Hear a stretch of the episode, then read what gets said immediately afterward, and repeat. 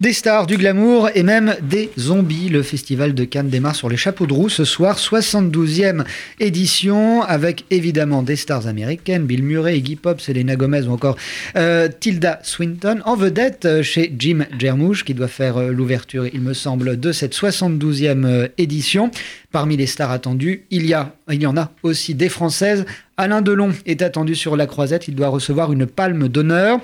Mais Cannes n'étant pas tout à fait Cannes sans polémique, sa venue suscite déjà la controverse en raison, en raison de propos, je cite, racistes, homophobes et misogynes, selon les termes d'une association, Women and Hollywood, euh, selon un communiqué de cette association, des termes euh, totalement euh, horribles prononcés par le passé par l'acteur du Guépard. En tout cas, le délégué général du festival, Thierry Frémaux, a défendu son choix et a défendu Alain Delon. C'était lors de la sacro-sainte conférence de presse veille d'ouverture hier à Cannes. Dès lors que les gens euh, euh, peuvent exprimer des pensées contre lesquelles on peut d'ailleurs euh, exprimer des pensées contraires, moi tout me va. Il, Alain Delon a le droit de penser ce qu'il a, ce qu'il pense, qu'il a dit en plus de manière parcellaire ici et là. On globalise tout, on groupe tout.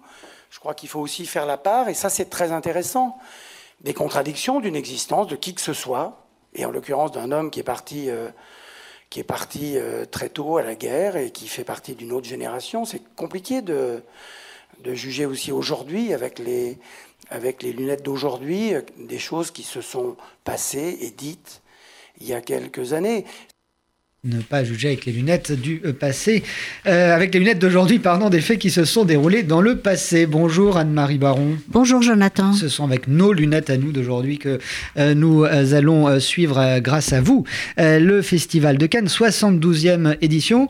Ça s'ouvre donc très officiellement ce soir. Oui, et ça dure jusqu'au 25 mai.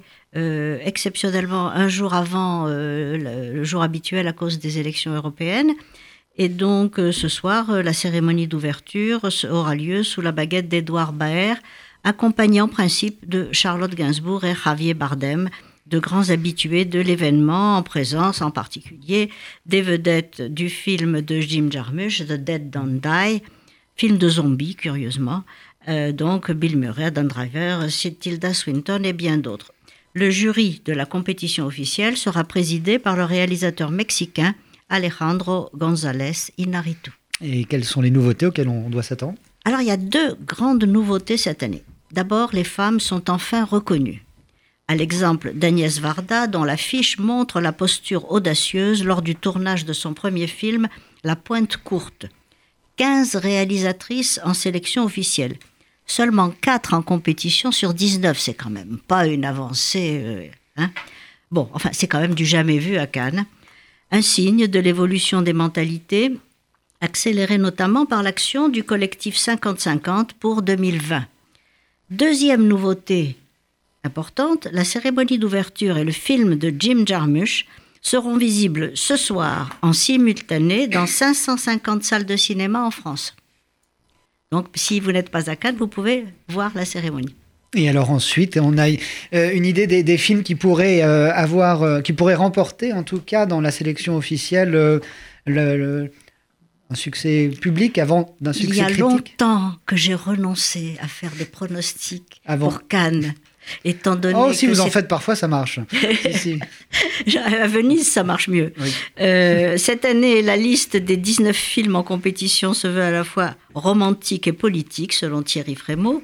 Et parmi ces films, je cite Ancrés dans la réalité contemporaine, Sorry We Missed You de Ken Loach, Le jeune Ahmed de Jean-Pierre et Luc Dardenne, qui porte sur la radicalisation d'un adolescent, mais aussi Les Misérables de Laj Lee, ce premier film produit et réalisé dans le cadre d'une école de cinéma gratuite de banlieue, et une sélection française brillante avec Arnaud Desplechin pour son film Roubaix, une lumière, Céline Sciamma pour Portrait de la jeune fille en feu et Justine Trier pour Sibylle.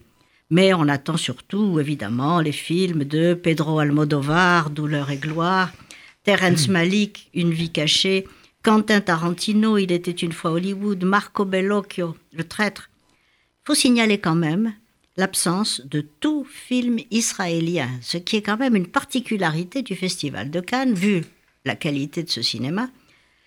Festival qui accueille en revanche le film du cinéaste palestinien It Must Be Heaven, Elia Suleiman. Sans commentaire. On sait que c'est à la Mostra de Venise que le cinéma israélien est le mieux représenté. Il y a tout de même de beaux rendez-vous euh, à venir à, ah vous entendre, Anne-Marie. Merci. On suivra avec vous tout, euh, tout, au long de ce festival ces projections euh, officielles.